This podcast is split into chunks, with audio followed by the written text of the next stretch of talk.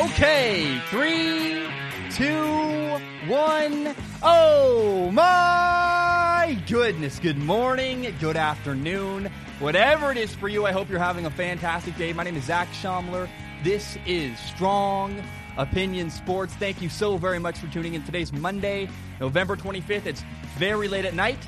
Um, Monday Night Football has happened. I really enjoyed the game. I know it was a blowout. Uh, the we'll get into it. I found myself, despite the blowout, incredibly entertained. I know I'm weird.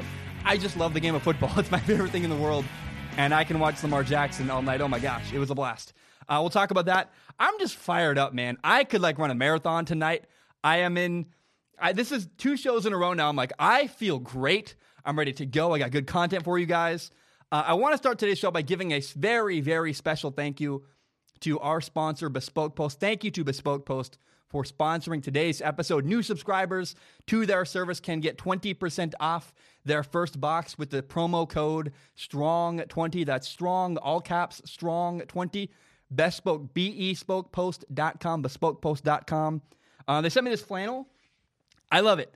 Uh, th- this is what I got in my first box. I got a flannel and a hat. This is the best flannel I own, like bar, you know, bar none. I wear it all the time. I had a meeting the other day with Pac-12 Network. What did I wear? I was like, what? Well, I'm gonna wear my new flannel because it's awesome. It's literally the best shirt I own as far as flannels and going out and looking good. Um, and I, I mean, it's high quality. I love it. I'm a fan. And uh, if you want to, this is my words. They didn't tell me to say this. I'm just going to go on a tangent on my own. If you're a person who's looking to upgrade your household items, like you got out of college, you have your first job, expendable income, and you're like, hey, all my stuff is kind of mismatched crap, and I want to update my stuff. Use Bespoke Post. They will give you household items that are not crap, and they'll be things you're going to be proud of for the next 10 years. I liked working with them. They were good people. And I made a whole video about their service on my own personal YouTube channel. Go to Zach Schaumler. Just look up Zach Schaumler on YouTube. You can find more about it. Uh, I want to start today with the Ravens. The Ravens just beat the Rams 45 to 6. And uh, it's it's mind-boggling. Oh my gosh. First of all, the Rams, the LA Rams are now 6 and 5. And it's wild how far they have fallen. I understand. They went to the Super Bowl last year and it's a Super Bowl hangover. We see it with almost every team. Almost, I say almost, but almost every team that goes to the Super Bowl the next year, the following year, has a struggle. Especially when you lose the Super Bowl, it's rough. And right now, giving Todd Gurley a big contract, giving Jared Goff, their quarterback, a big contract, those decisions look terrible tonight from my house looking out. It's like, oh my gosh, that's awful. Know, Todd Gurley last night had six carries and 22 yards rushing. No show. And, and, look, they weren't even they weren't even trying to run the ball with Todd Gurley last night. Jared Goff, no touchdowns, two interceptions. Doesn't look good. Hasn't looked good all year. You can blame the offensive line, but right now, those two star players that they gave gigantic contracts to, it doesn't look like they're panning out. It doesn't look good. I gotta say, this is a, a side note, a tangent. In case you did not watch the game, I recommend you go look up the highlights on YouTube. Um, the uniforms in this game were phenomenal. This is a, a weird aside. Like I, I loved watching it. You had the the Rams, the home team in all yellow, and then the away team, the Baltimore Ravens in all purple. And just on the field, it looked really cool. I love anytime you can get a chance to make the away team not wear white uniforms because that's it's so cliche. You know, you wear white uniforms, whether it's gray or it's a color rush uniform like it was tonight. I really, really love the uniform combination tonight. Just weird. If you haven't seen it, go look it up on YouTube. It's awesome. Now, if you've been keeping track tonight, Monday Night Football, the Ravens beat the Rams 45 to 6. And last Sunday, oh, they beat the Texans 41 to 7. Right now, the Rams, excuse me, the Ravens, right now, the Baltimore Ravens, Lamar Jackson, their quarterback, they are dismantling other NFL teams. It's like, it's such a blast to watch. Just because Lamar Jackson is, is such a fun style of football to enjoy. And I want to just really quickly say next Sunday, the Ravens play the 49ers, which is a potential, it's going to be an incredibly good matchup. A great defensive line with the San Francisco 49ers against Lamar Jackson and that incredibly efficient, successful running game. That could be a Super Bowl preview. I just want to say now, uh, if you're looking forward to anything in the world of sports, look forward to that game. It is going to be a blast. Now, I have two major takeaways for the Baltimore Ravens side of things after tonight's game. Number one, Lamar Jackson's phenomenal. It's really wild watching the Rams defense. You know, watching the Rams defense tonight was really interesting. I, a friend of mine, a guy I played in high school with, former teammate Samson Ebukam, plays defensive end for the Rams. He played at Eastern Washington. He played with me at David Douglas High School. And the Rams had a great game plan for guys like Samson, guys like their defensive ends. What they did, you know, Samson, by the way, had eight tackles, one and a half sacks, phenomenal. Uh, I think saying he's my friend is a bit of a stretch, but I think we're close enough. I could get him on the show. We went to high school together. I visited him once in college. Um, it's been I really liked what the Rams did. They were really smart. What they did is say they didn't have their defensive ends rush upfield in passing situations. They said, We're going to keep Lamar Jackson in front of you. Let Aaron Donald create a bunch of pressure up the middle. Stay contain outside. So what the defensive ends would do, guys like Samson, they'd run up, they would not go very far upfield, keep Lamar Jackson in front of them. And then if Lamar Jackson did decide to peel out and try to extend the play, they were there, ready, waiting. I was like, this is phenomenal. Now here's the problem. here's the one problem. I, hey, it was a great design. I was a fan of it. I liked it. I was like, hey, that that's a good idea if you want to keep Lamar Jackson in the pocket. Here's the problem. Lamar Jackson stayed in the pocket and he shredded that Rams out, that Rams defense. You you can keep Lamar Jackson in the pocket, but you got to remember, oh, uh, the dude can also throw the football too. Lamar Jackson was 15 for 20 passing. He had 169 yards, not very many, but they ran for a ton. He had five touchdowns. And again, I, I want to say the Rams' idea for keeping Lamar Jackson in the pocket was pretty smart. Let don't have the defensive ends rush upfield very far. Keep everything in front of you. If he peels out, go get him. The problem is it gave Lamar Jackson a ton of time in the pocket, and he shredded you. It's the it's the catch 22 with Lamar Jackson. If you bring a pass rush, he'll evade the rush and run for big yards. If you leave him in the pocket, he'll shred you with his arm. I don't know how in the world you beat Lamar Jackson. It's incredible what he's doing. Uh, he got rid of the ball really quickly. He threw the ball really well. And it's really common for people to say, I get a lot of messages. Follow me on Instagram at Zach Schaumler. It's where I'm pretty, like the most, act- it's really the only place I'm active on social media. And a lot of people send me messages saying, you know, Lamar Jackson is an elite runner, but he's not an elite passer. And I, I, I guess you're right. I, okay, I understand. Maybe he's not an elite passer of the football yet, but he's in year two. And every single time I check in and watch Lamar Jackson, he's better than the time I saw him before. He gets better every single moment I watch him. And it's like, man, that's all you can ask for. that's all you can ask for for steady improvement. He just gets better and better and better. Where's he going to be in three years from now? Five years from now? People say Lamar Jackson's not going to last in the NFL. If he keeps improving as a passer at the rate he's improving, or even if he slows down a little bit but just keeps steadily improving every every game, every year, he's going to be a phenomenal quarterback that lasts for 15 years in the NFL. He's really evolving as a passer every time I watch him. His accuracy, his timing. I enjoy watching Lamar Jackson. Right now, his legs are phenomenal. And, you know, again, you got to remember, he's an elite runner of the football. Okay, don't pass rush him. He'll throw on you. And if you do bring a pass rush, he'll evade the rush and run downfield. Uh, it's really, really, really a catch 22. I have no idea. I legitimately have no idea how you could stop Lamar Jackson. Now, here's the number two thing I want to say. My second takeaway for the Rams. It's really hard to win consistently in the NFL. It is. I just any a lot of times in the NFL, what you see is the, a team gets a really good coach and they have a good core group of players and they win a lot with that group of players. Uh, for me, there was a stretch in 2010, 2011, and 2012 where the Rams, or excuse me, the Ravens. I, if I've been saying the Rams all day, you know I meant the Ravens. The Baltimore Ravens had a stretch 2010, 2011, 2012.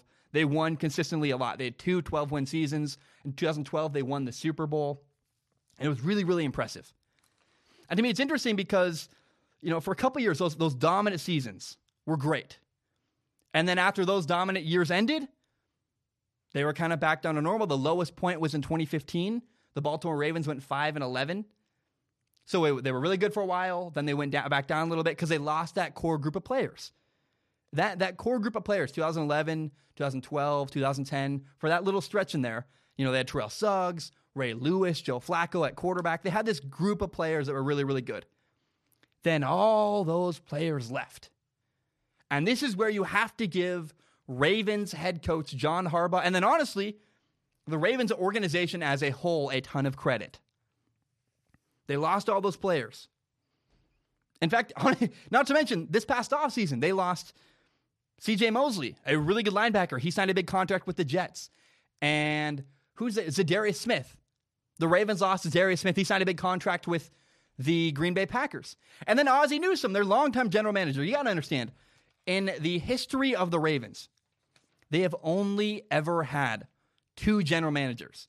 From 1996 until 2018, last season, Ozzie Newsome was the general manager of the Baltimore Ravens. They've had two in the entire history of their franchise.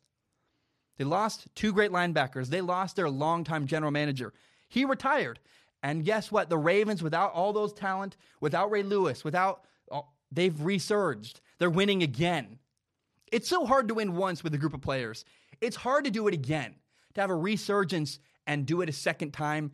That is a testament to John Harbaugh, the head coach of the Baltimore Ravens. In my opinion, he's an elite head coach. He's done it with one group of players. All those players are gone. They have a new group of players. He's doing it again with that. And then here's the coolest thing it's not just winning with a new group of players.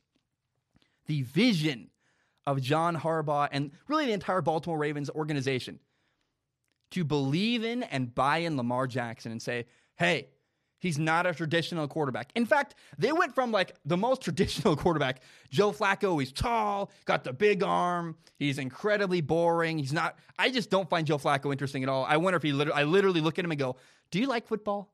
But he's the the stereotypical. That's the quarterback, the six five, big guy, strong arm. Is Joe Flacco.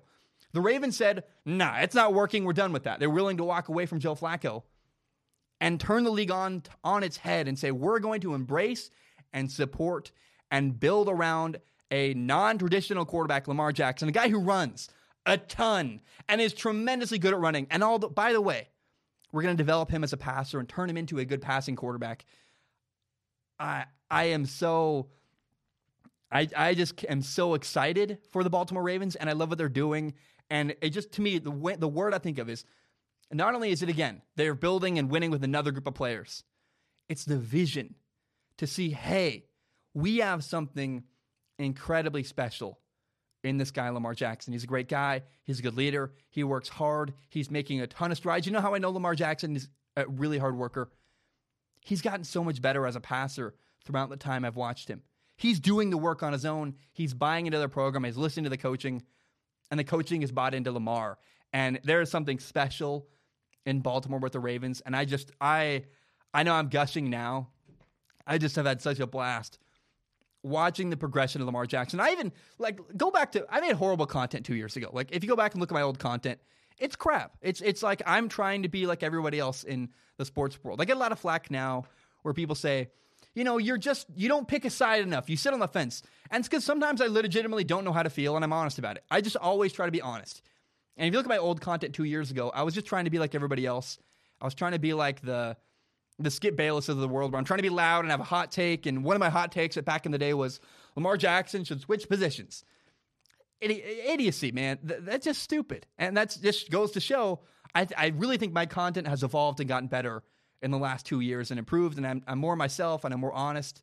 And uh, I know that video is out there. I leave it up. I even monetized it. If you want to go watch it, hey, I'll make money off of it. If people are going to make fun of me, I'm going to make money while they're making fun of me. Uh, but that video is out there. And I just want to acknowledge how wrong I was, man. I just was so wrong. And that's a, a dumb kid. It was like my first two years broadcasting. Um, you know, similar to Lamar Jackson, right? Lamar Jackson has improved incredibly as a passer in the last two years. I hope that in the next two years I become a much better broadcaster, and I hope I just keep steadily getting better and better. And you know, the same way I'm excited to see where Lamar Jackson is five years from now. I'm excited to see where my career is in five years. Am I a better broadcaster? How much better am I? You know, that to me, the progression of a person and the story of someone getting better at what they're doing makes me so excited. And so um, to see Lamar Jackson doing that, oh, it's so awesome. And to have the Ravens believe in him and be okay with doing something different that not everybody else is doing. It's hard to innovate. It's hard for people to embrace, oh, that's not normal. That's different for the Ravens to accept that and own that and believe in that and then succeed with that makes me so, so cool. I love watching the Ravens and I love watching Lamar Jackson. All right. Um, let's talk about the San Francisco 49ers. On Sunday night football, the 49ers beat the Packers 37 to 8. And uh, man, they completely shut down the Packers offense. Packers quarterback Aaron Rodgers was held to 104 yards passing. He had one touchdown, also had a fumble, and he was sacked five times. He had pressure in his face constantly. And the 49ers defense did a good job getting the Packers into third and long situations, third and like third and 24, third and 8, third and 13, third and 9, third and 7, just long third down, third and 10, long third down situations. And then in those moments, they brought the heat. They said, We're going to bring a five man rush. You have five offensive linemen. We have five guys rushing those five guys. It's one on one matchups. We're going to win those one on one matchups. Aaron Rodgers will be in the turf. And they did that over and over and over again on third downs. The pressure the 49ers were able to generate was incredible. And man, I, I just cannot help but be so impressed with the way that the 49ers have built their football team. I want to remind you guys a little history lesson, if you will. In 2015, the 49ers' first round draft pick was Arik Armstead, a defensive end, I believe out of Oregon. I hope he, I think he went to Oregon, I believe so. But in 2015, they picked the defensive end, Arik Armstead. And then the next year in 2016, with their first round pick again. So 2015, first round pick, defensive end. 2016, another first round pick, another defensive end. They picked DeForest Buckner. Then in January 2017, they hire a new general manager, John Lynch. And his very first move as general manager, he hires in Kyle Shanahan. We're going to bring in Kyle Shanahan, an offensive genius. Kyle Shanahan was the offensive coordinator with the Atlanta Falcons. They just gone to the Super Bowl. Kyle Shanahan elevated Matt Ryan, the Falcons quarterback. So far, he won the NFL MVP. They said, okay, we got a guy who understands offense really well. We have a head coach. Now we're going to build a defensive line. So after two years in a row, 2015, 2016, both times they drafted a defensive end with their first overall first round pick. In 2017, the 2017 NFL draft, what do they do? They draft another defensive end with their first overall first round pick, excuse me, first round pick. With the first round pick again in 2017, they drafted defensive end Solomon Thomas. Now, I've wondered to myself, is Solomon Thomas a bust? Solomon Thomas is in year three of his career. He's played two and a half seasons, and he's only got six sacks in his career. And I like look at that and go, okay, Solomon Thomas is not producing very much. There's a couple things you can say. Well, number one, he's sharing the load. They got a bunch of great defensive ends with the 49ers. Maybe he's not getting enough reps. He's playing as kind of a reserve role. The other thing you got to remember is that here's a, here's a huge thing, right? After Solomon Thomas's first year in the NFL, his sister committed suicide. And my brother committed suicide in 2016. Let me tell you, when that happens, your entire life gets derailed. Everything you're doing just you, you fall apart. And so the fact that Solomon Thomas actually literally is still in the NFL is so impressive to me. I I I dropped out of college. I fell off the wagon. My entire life fell apart when my brother died. I can't imagine losing your sister. And the fact that Solomon Thomas deserves a lot of respect, and you should be very, very careful, I think, when you call Solomon Thomas a bust. It's a guy who, to me, it's incredibly still playing in the NFL, literally. It's like this guy kept it together well enough to keep his career going when that all was going on. You got to tip the hat. Uh, call Solomon Thomas a bust if you want. To me, it's a guy who was completely derailed. The fact that he's in the NFL is impressive. And I think there's still a chance he's got more career left. He could still get his act together and play even better in the future. So I would be a little bit easier on Solomon Thomas if you want to call him a bust. But again, three years in a row 2015, 16, 17, the first round pick was a defensive end. Now, uh, in 2018, their first round pick was Mike McGlinchey, an offensive tackle. Okay, interesting. They're building their team up front. Then in 2019, what do you think they did with their first round pick. That's right, they drafted a defensive end, Nick Bosa, out of Ohio State. And then, oh yeah, by the way, who did they trade for? They traded a second round pick for former first round pick, Dee Ford, a defensive end from the Kansas City Chiefs. They immediately gave Dee Ford a new contract. And what did that do? That meant the 49ers had five defensive ends that were former first round picks on their roster within the last since 2015. That's incredible.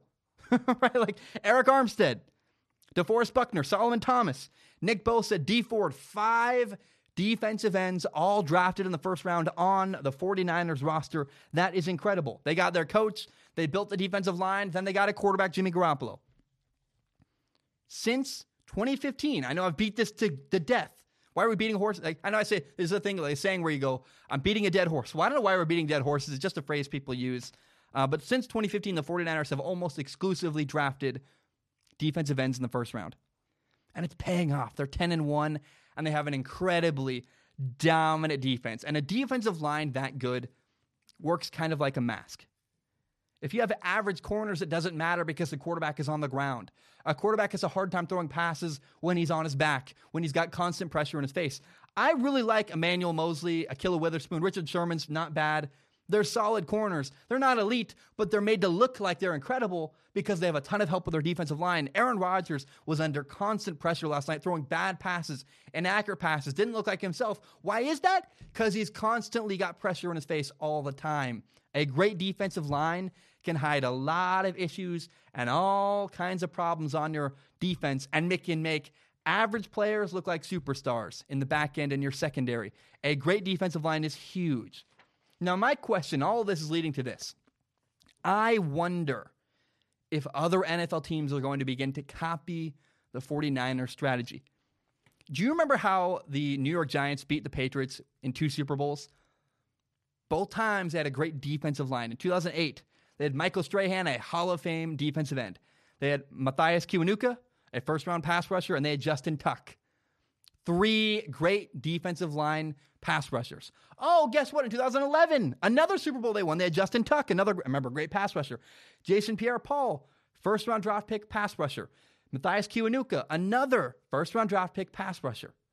Pass rush, pass rush, pass rush. Have a great defensive line, and it hides a lot of issues on your team and makes it really hard for quarterbacks to succeed.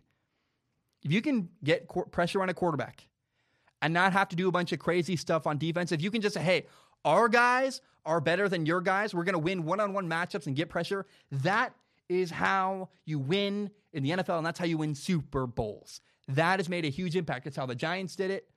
It's how the 49ers are doing it this year. My question is this I look around the NFL, look at the Bills, they have a franchise quarterback. The Jets have a franchise quarterback. The Browns have a quarterback. The Giants have Daniel Jones, a franchise quarterback. And they're going to all have higher first round picks this year. What do they do with those first round picks? In fact, let's look at the Broncos. If Drew Lock is their guy in Denver, they just drafted Bradley Chubb last year, two years ago now. What do the Broncos do? What do the what do these teams do? The teams that have quarterbacks. Do they draft defensive linemen? Do they draft a defensive end? And then do they do it again and again and again? Are other teams going to copy the 49ers and begin building their defensive lines the same way the 49ers did, saying, hey, we're just going to get a bunch of te- depth and a bunch of talent. If our guy's tired, send in another first round draft pick to go sack the quarterback. That is incredible to me, and that is what the 49ers are doing and have done. Is it possible? Will other teams begin to copy that? The NFL draft has a two, it's really two really talented wide receivers, CeeDee Lamb and Jerry Jeudy. There's a bunch of skill players in that 2020 NFL draft coming up. Now, for years, the 49ers passed on sexy draft picks. They didn't go get receivers or running backs or this or that and all the, they didn't worry about the flair. The San Francisco 49ers for years drafted very, very boring. They drafted defensive linemen, defensive ends in the first round. And those boring draft picks where you don't go, oh, that's not an exciting receiver. That's not this. That's not that. it's paying off now when they have one of the best records in football and potentially could win the Super Bowl this year? What will other teams do in the NFL draft? Will they draft Jerry Jeudy or, and CeeDee Lamb? Or will they draft defensive linemen and build their team the way the 49ers have done? That is my question. That's what I can't wait to see this year in the NFL draft. What teams make the boring pick? Draft offensive linemen, draft defensive linemen. Look at the Colts. The Colts are a great team this year. What did they do? They built their offensive line. With the 49ers, what did they do? They built their defensive line. I think defensive line is actually more impressive right now. I'd rather have a great defensive line than a great offensive line. Um, I, I, really, you need both, though. But man, drafting defensive line, that's the strategy the 49ers have used. It's paid off. And I wonder if other teams will begin to copy that. Okay. Uh, I want to shift gears now to a game this Sunday that it just man, it was a wild, wild game. I had a ton of fun watching it. The Patriots and the Dallas Cowboys played this weekend. And remember, the Patriots were missing a top receiver. Their, their Patriots have been really kind of all over the place with injury wise. They got rid of Josh Gordon. The Patriots are the least talented team if you line up the Patriots and the Cowboys. The Cowboys are super talented. They have a top receiver, Amari Cooper. They have a running back, Ezekiel Elliott. They have the quarterback, defensive line, linebackers. All the Cowboys have all the bells and whistles. The Cowboys have all the talent, and yet the Patriots won. The Patriots won 13 to 9. What happened? Why did the more talented team lose? What's the problem here? It's coaching. Coaching cost the Dallas Cowboys on Sunday against the New England Patriots. I would be shocked if the Dallas Cowboys held on to their head coach, Jason Garrett, going into next year. My guess is Jason Garrett, he's been there a long time, he's been mediocre for a long time. My guess is he gets fired. Here's the deal it won't matter unless they replace him with a great head coach.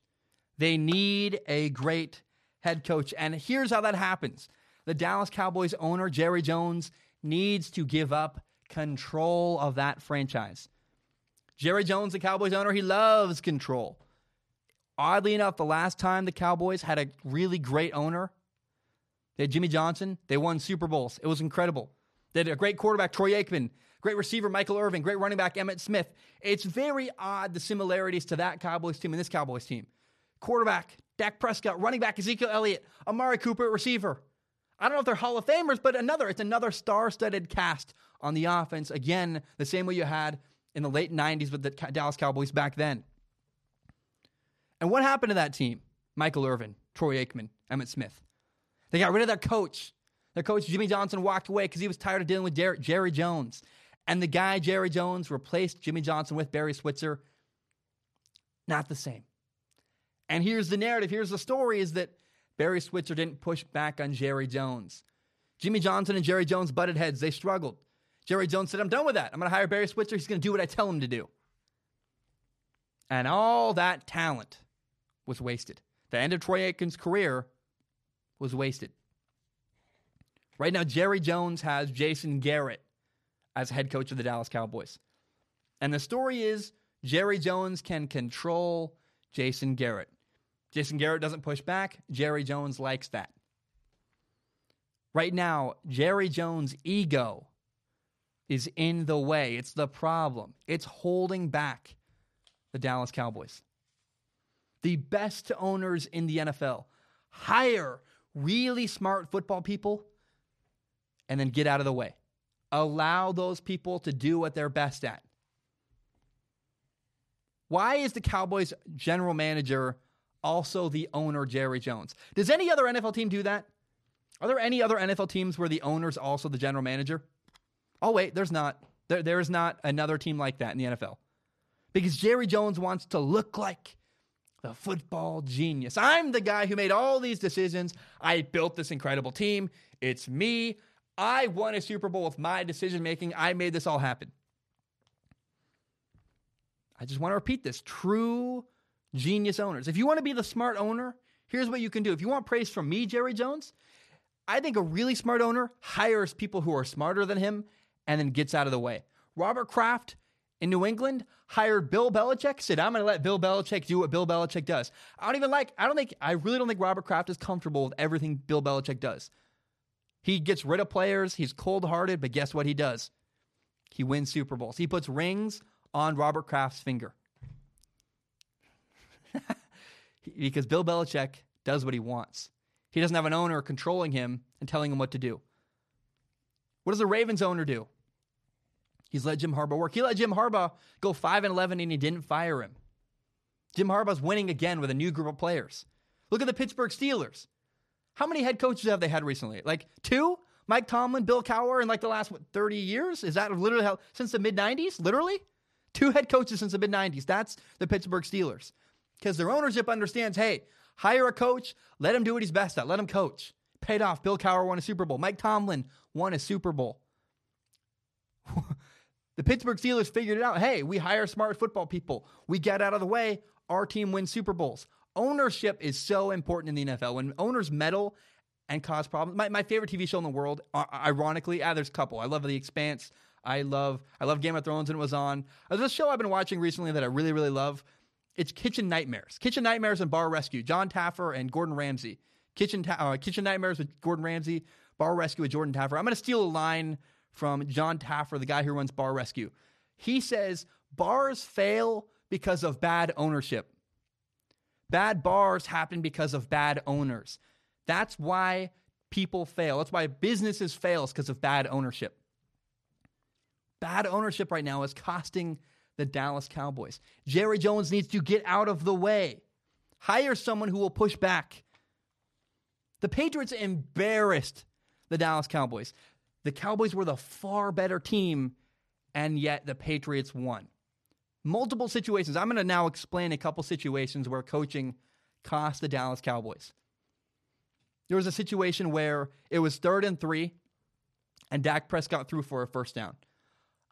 Oh, but guess what? There was a holding penalty. The play got called back on third and 13. They were unable to convert. So now it's fourth and 13, and they're going to punt. The Cowboys line up to punt. They get a delay of game penalty. Okay, now it's fourth and 18. On fourth and 18, the Cowboys finally are able to punt. The punt goes all the way to the 18 yard line. The Cowboys pin the New England Patriots on the 18 yard line. Well done. Oh, but guess what? There's another penalty legal motion. So they go they go back up again, another five yards, fourth and 23. The punt only goes to the 38 yard line. Now the Patriots have 20 more yards of field position than they should have, and penalties cost the Cowboys multiple times in that situation. Why does that not happen in New England? Here's why. That, that's a situation where multiple penalties like that do not fly in New England. If you do that, if you're the cause of those penalties, you're gone. You're cut. They don't they don't allow that. There's a higher level of accountability that takes place in New England over Dallas. New England says, we don't stand for that. Dallas says, well, if it happens, it happens. I mean, here, here's how strict the Patriots are. If you screw up, you're gone. They cut Antonio Brown, they cut Josh Gordon. And here's what's really funny the Patriots got rid of Michael Bennett, and the Cowboys literally taking the took the Patriots trash. The Patriots said, We're done with Michael Bennett. They traded Michael Bennett to guess who? The Dallas Cowboys. The Cowboys literally took the Patriots trash. It's so funny. They got embarrassed. They only lost 13 to 9, but it was way worse than it looked. Here's another situation. A situation at the end of the game. The Cowboys had the ball first and 10 on the 14 yard line going in. The score is 6 to 13. The Cowboys are losing by 7. They need a touchdown. On first and 10, the Cowboys run the ball for three yards. Now it's second and seven from the 11 yard line. You need a touchdown. On second and 10, they throw the ball to the end zone, incomplete. On third and 10, they throw the ball into the end zone, another incomplete pass. That's bad play calling. In my opinion, on third and seven, you go, hey, it's four it's a four down territory. We're not going to throw the ball to the end zone. We're going to get a small chunk here to set up a fourth and short. Throw underneath or run the ball, set up a fourth and three, a fourth and four. They don't do that. They throw the ball to the end zone incomplete. Now it's fourth and seven. You're down seven points. You need to score, but also that's a long seven, and your offense has really struggled. So the Cowboys make a baffling decision. They say instead of going for the touchdown here on fourth and seven, we're going to kick a field goal. Here's what happens if you go for go for it on fourth and seven and you don't get it. The Cowboys have the ball inside their own 11 yard line. They got to drive all the way down the field. Either way, you're going to get the ball again, probably with better field position against it, against the New England Patriots. Instead, they kick a field goal and they kick it deep to the Patriots. That field goal didn't matter. They lost 13 to 9. They needed a touchdown. And on a day where the Cowboys had struggled to move the ball all night, they assumed we're going to get the ball again and be able to drive all the way down the field and score another score again. It didn't happen. they needed a touchdown either way. Even 13 to 9, they still would have needed another touchdown to take a lead. That field goal was inconsequential, didn't matter. It's more bad decision and game management by the Dallas Cowboys. Jason Garrett cost them big time against the New England Patriots. It drives me nuts. It really, really kills me.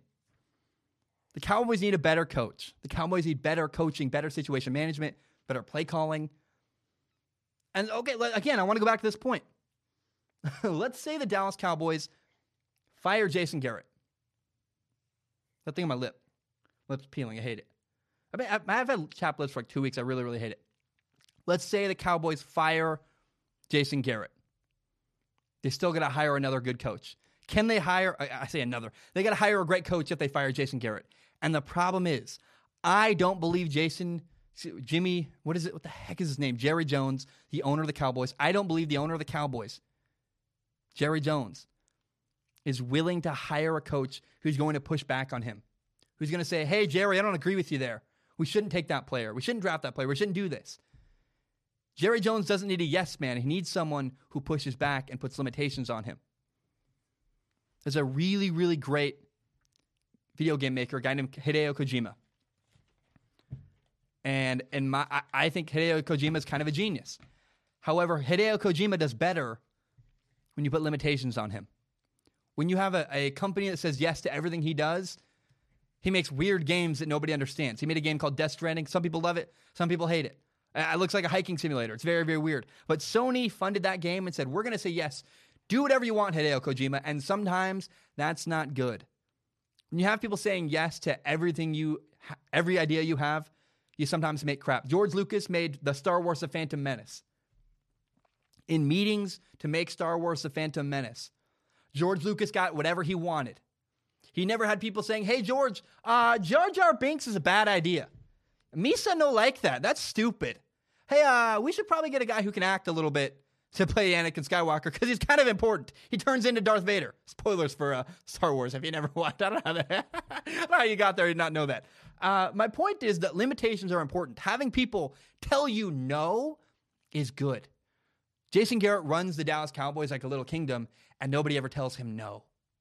It's a problem. The Cowboys need a better head coach, someone who will stand his ground, say, Jerry, that's a bad idea. I want this player, not that player. And again, the bottom line is the Dallas Cowboys need a better coach.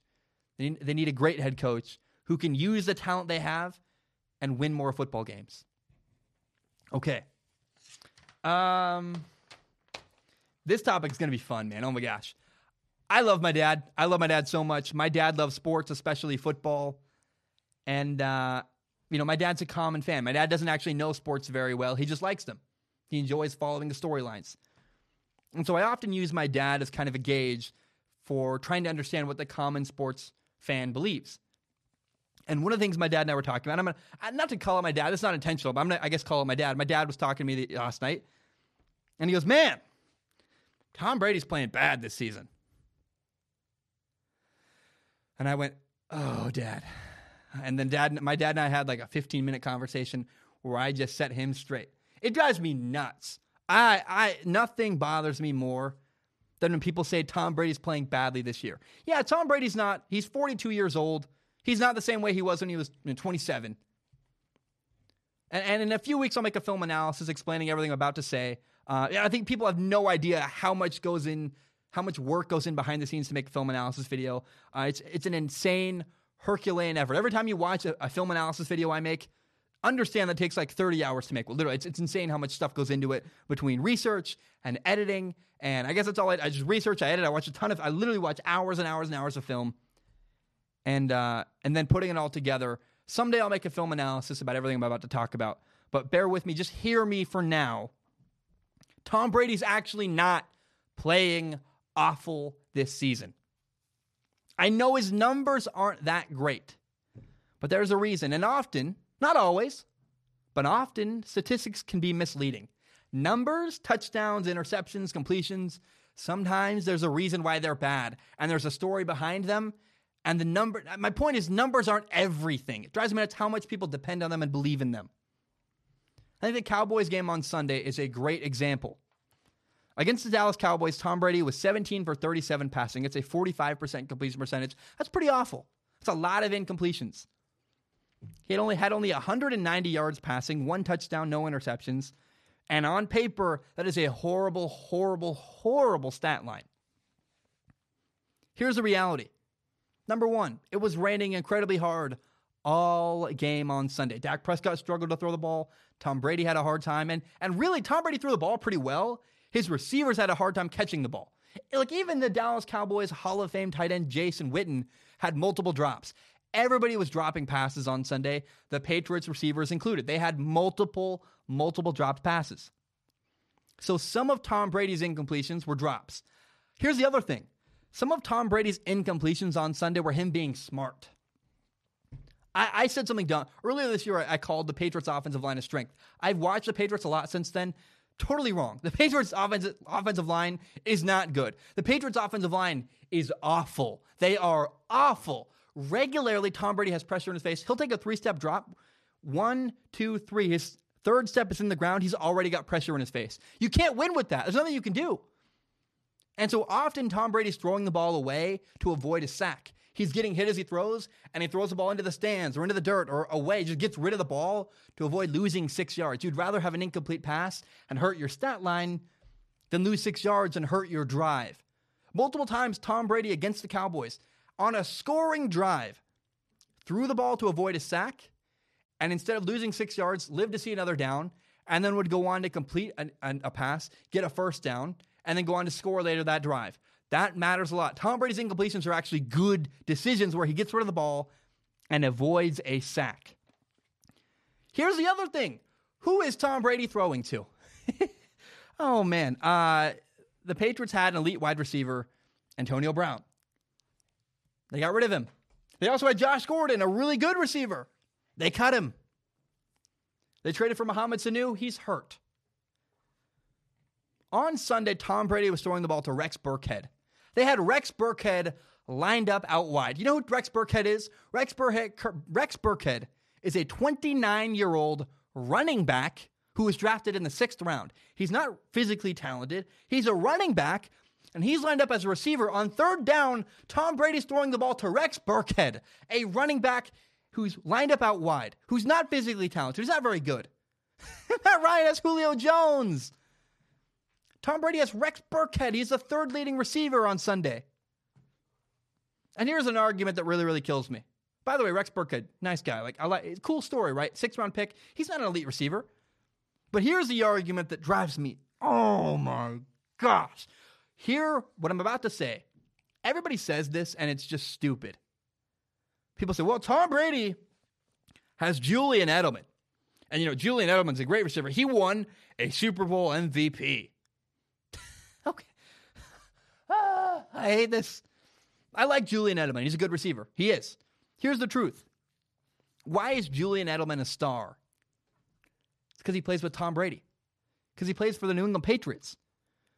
Put Julian Edelman on the Buffalo Bills or the Bengals or the Jaguars, and you would have literally never heard of him. Never. You know who Julian Edelman is because one, he plays with Tom Brady, the greatest quarterback of all time, and two, he plays for the Patriots. He's always on national TV. He's become a superstar because he's a good player for the Patriots. Literally. Most of his success is right place, right time. I don't want to, uh, he's a cool story, but Julian Edelman played quarterback in college. Quarterback. He's a converted quarterback playing receiver. He's done a good job. He's a good story. He's incredible. I really, I really enjoy watching Julian Edelman. It's awesome how hard he works, how much stuff he puts in behind the scenes. Julian Edelman is not Julio Jones. The people will talk about Julian Edelman like he's one of the best receivers in the entire NFL. He's not. He's a very good receiver. Very good is not incredible, not elite, not fan, not amazing. And then let's go back to that. People say, well, of course he's really good. Julian Edelman was a Super Bowl MVP there's not a lot of weight to that, honestly. Uh, David Tyree was once a Super Bowl MVP. He has one catch I remember, literally. He had that one helmet catch in the Super Bowl. He was a backup. That's it. Winning a Super Bowl MVP does not mean you're an elite receiver. It's kind of meaningless. It's like, okay, like he was good in a big moment. Great. One time. If David Tyree can win a Super Bowl MVP, don't use that as an argument for why Julian Edelman must be a great receiver. Drives me nuts, man. It really kills me. Again, a lot of Julian Edelman's success is he's in the right place at the right time. Now, people want to get rid of Tom Brady. people, people are like, the Patriots got to move off of Tom Brady. It's time. He sucks. He's awful. Okay. Draft Jacob Eason. Draft, draft the guy out of Washington. Or you know what? Better yet, how about the Patriots draft Jordan Love, the quarterback out of Utah State? Play him next year. Jordan Love, by the way, Utah State has 14 touchdowns and 15 interceptions. He doesn't play efficient football. He's on a bad team with a bad offensive line, and he's bad. But he's he's really talented, so he'll be a first round pick. Okay. Tell me what quarterback, other than Tom Brady, can go 10 and 1. Tom Brady's 10 and 1 right now with a bad offensive line throwing passes to Rex Burkhead. Jarrett Stidham, their backup quarterback, can't do that. Brian Hoyer can't do that. I don't think I don't think Aaron Rodgers could do that. Aaron Rodgers with a bad offensive line loses games. Tom Brady is incredible. Tom Brady's not playing pretty football, but it's because he can't. He's throwing the ball into the stands to literally avoid getting sacked and losing six yards. I honestly, I'm not even not being facetious, not joking. I hope Tom Brady leaves the Patriots. I'm tired of watching Tom Brady not get support from the New England Patriots. They got a great defense. That's the strength of their team. Tom Brady knows it. So Tom Brady plays a style of quarterback to protect the ball. We're not going to turn it over. We're going to score enough points that our defense can hold them and we'll win. We're going to score more points than the other team. Our defense will hold them back. We'll win games that way. A very conservative, safe style of football. Nobody else can do what Tom Brady's doing with a horrible offensive line where literally by his third step, he's got pressure in his face. You, you can't win that way. Only Tom Brady can win that way. Yes, he's 42 years old. He's not the same physically as he once was. He misses a lot of practices. His elbows hurt. I know I sound like a Tom Brady homer. I don't care. I'm telling you, you're wrong. you think Tom Brady should be benched?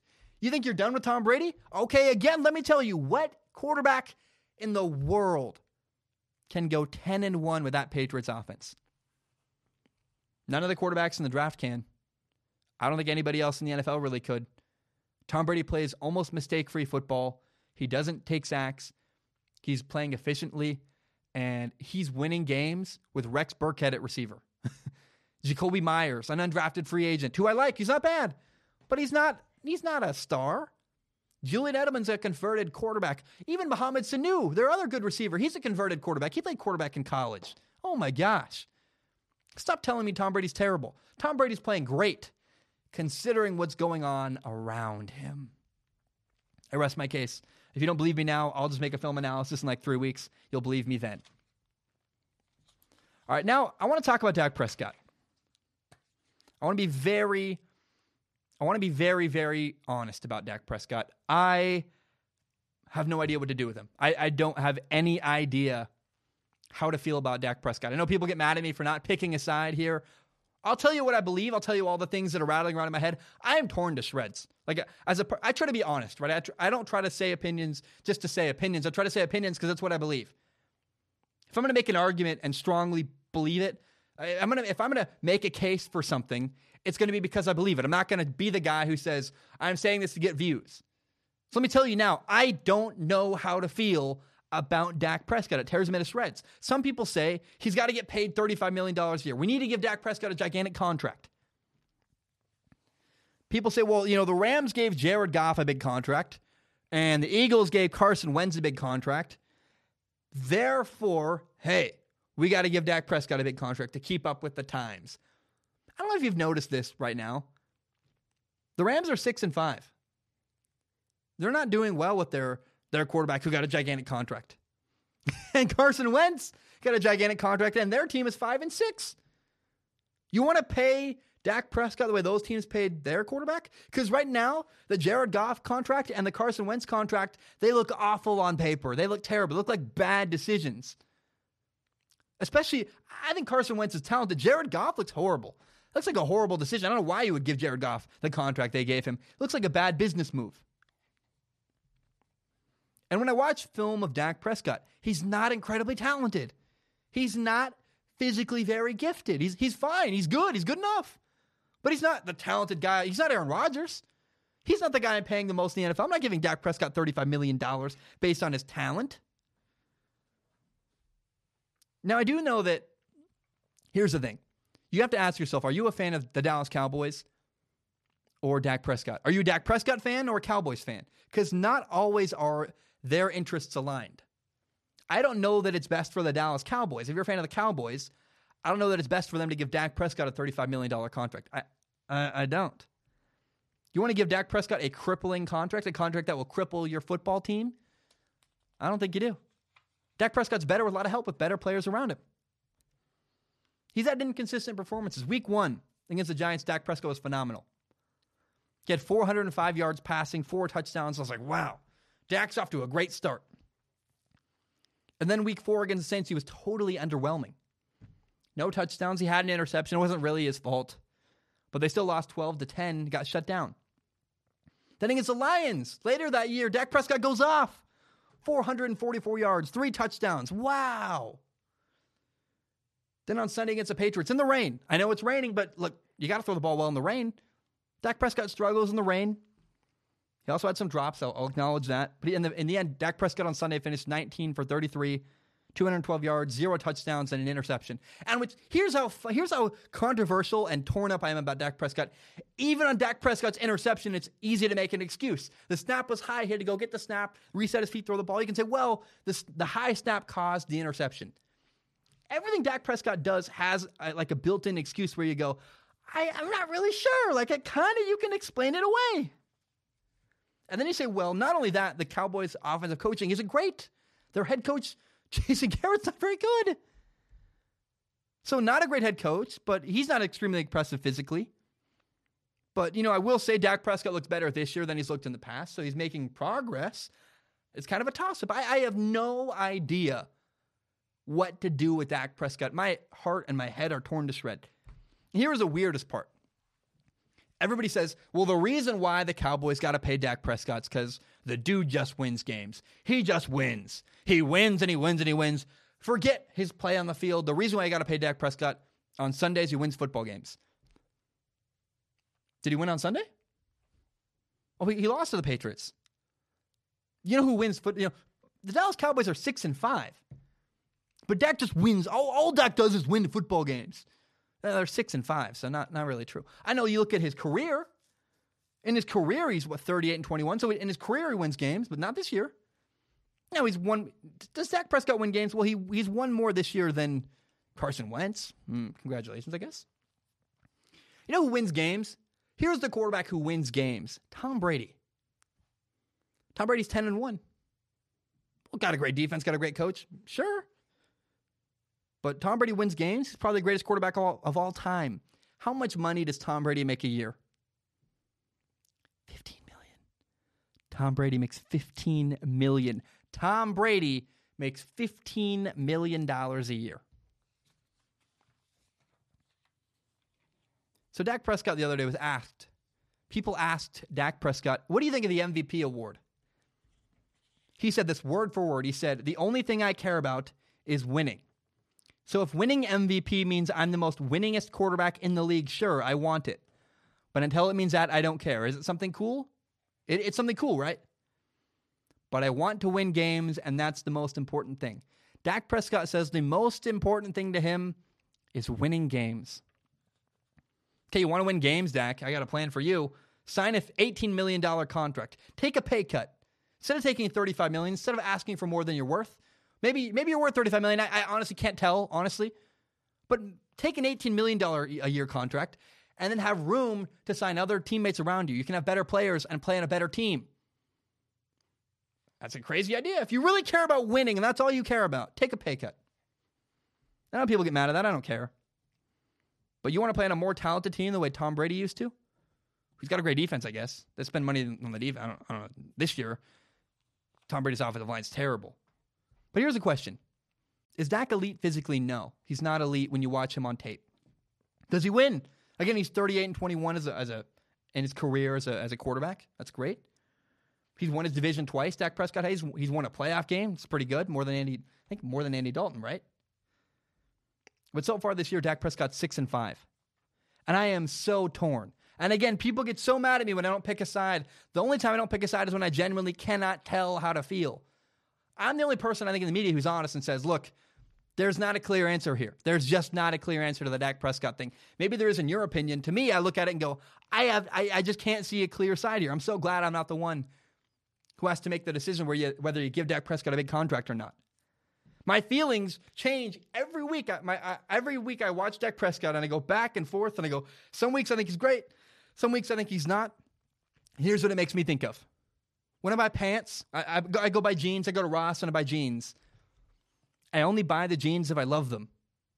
If I really am sold. If I'm like, ah, I'm not sure, I don't spend the money.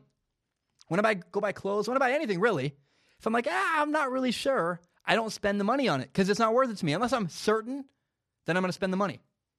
If there's a moment where I pause and I go, mm, I walk away. Dak Prescott makes me go, ah, and I pause and I think about it. I'm not so I'm not all in on Dak Prescott, and he makes me hesitate, and that scares me a lot. Should you pay Russell Wilson? Absolutely. Fast, immediately, yes. Pay Aaron Rodgers? Absolutely. Dak Prescott, uh, maybe. Like, I guess. It's not the same, absolutely. Now, I love Dak Prescott.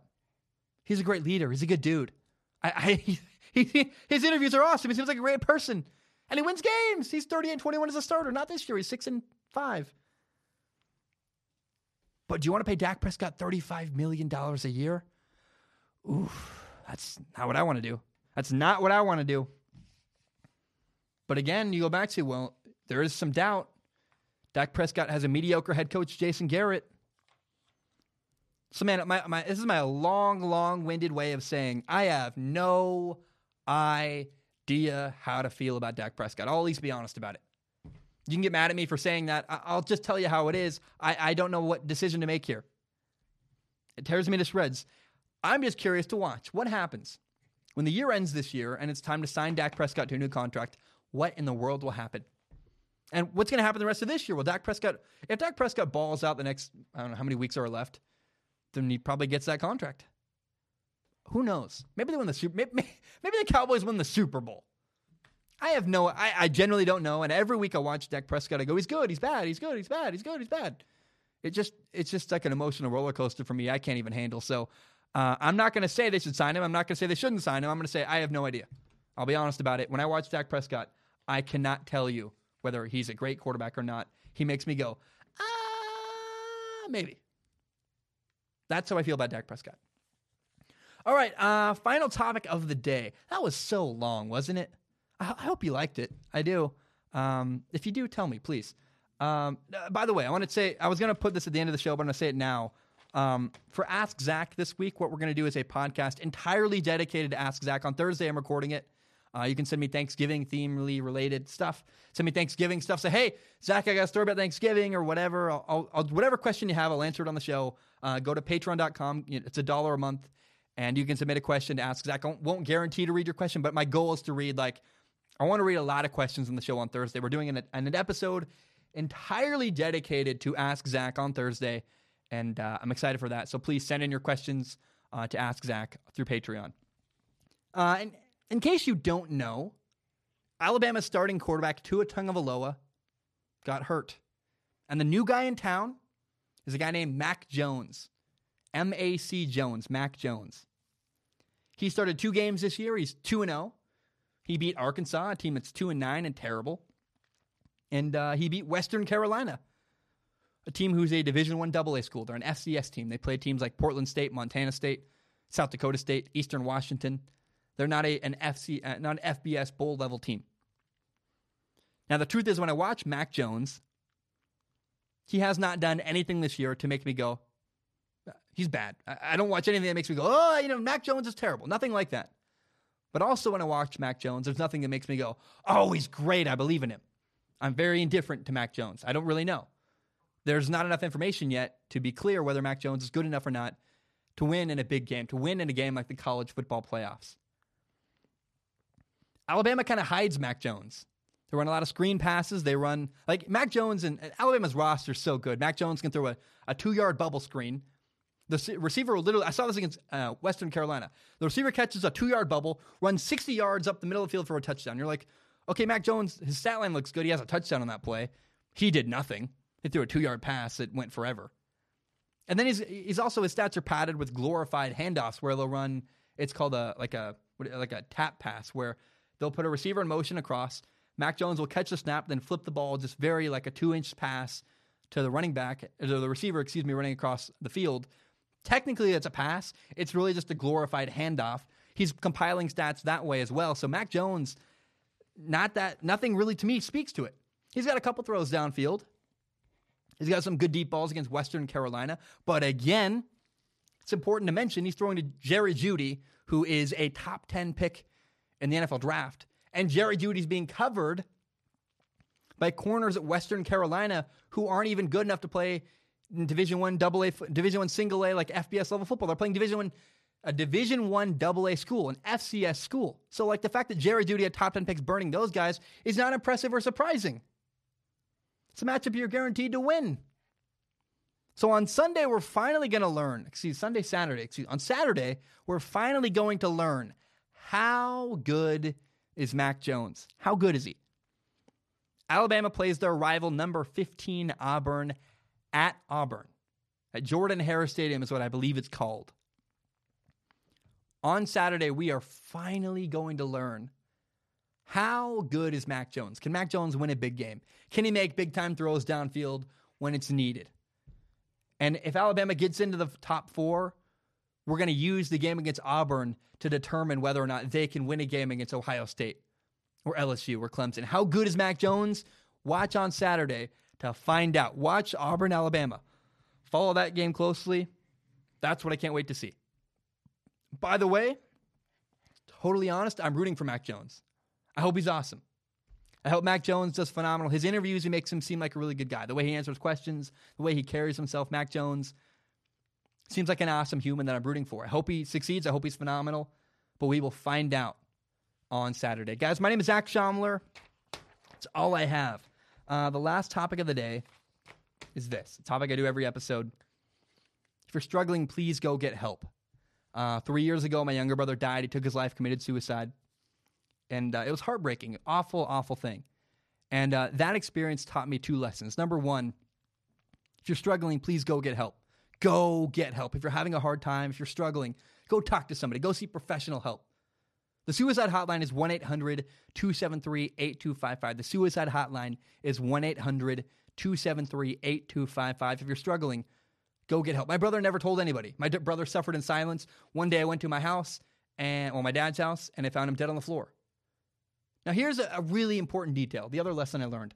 Um, my brother and I hung out every week. We played. We had a night. We had Halo night every week, where I would drive my Xbox over to their house. We'd play Halo on the TV in the living room, and we'd hang out once a week at least. And we also worked together. I saw my brother all the time, and my brother and I always had very shallow conversations. How's life? How's football?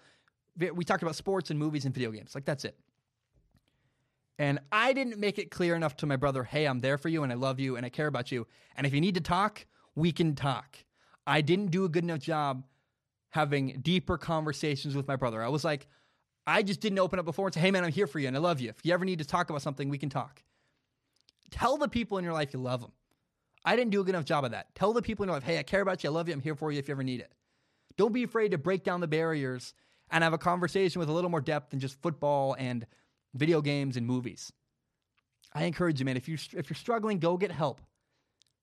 And then tell the people in your life you love them, you care about them, and you're there for them if they're having a hard time. Guys, my name is Zach Schaumler. Thank you so very much. This has been Strong Opinion Sports. Again, once again, uh, thank you to Bespoke Post for sponsoring this episode. Again, uh, new subscribers to their service can get 20% off their first box with promo code strong20. That's all caps, strong20. Again, thank you so much to bespokepost.com. Hope you have a great day. But um, bum, bam, we are done.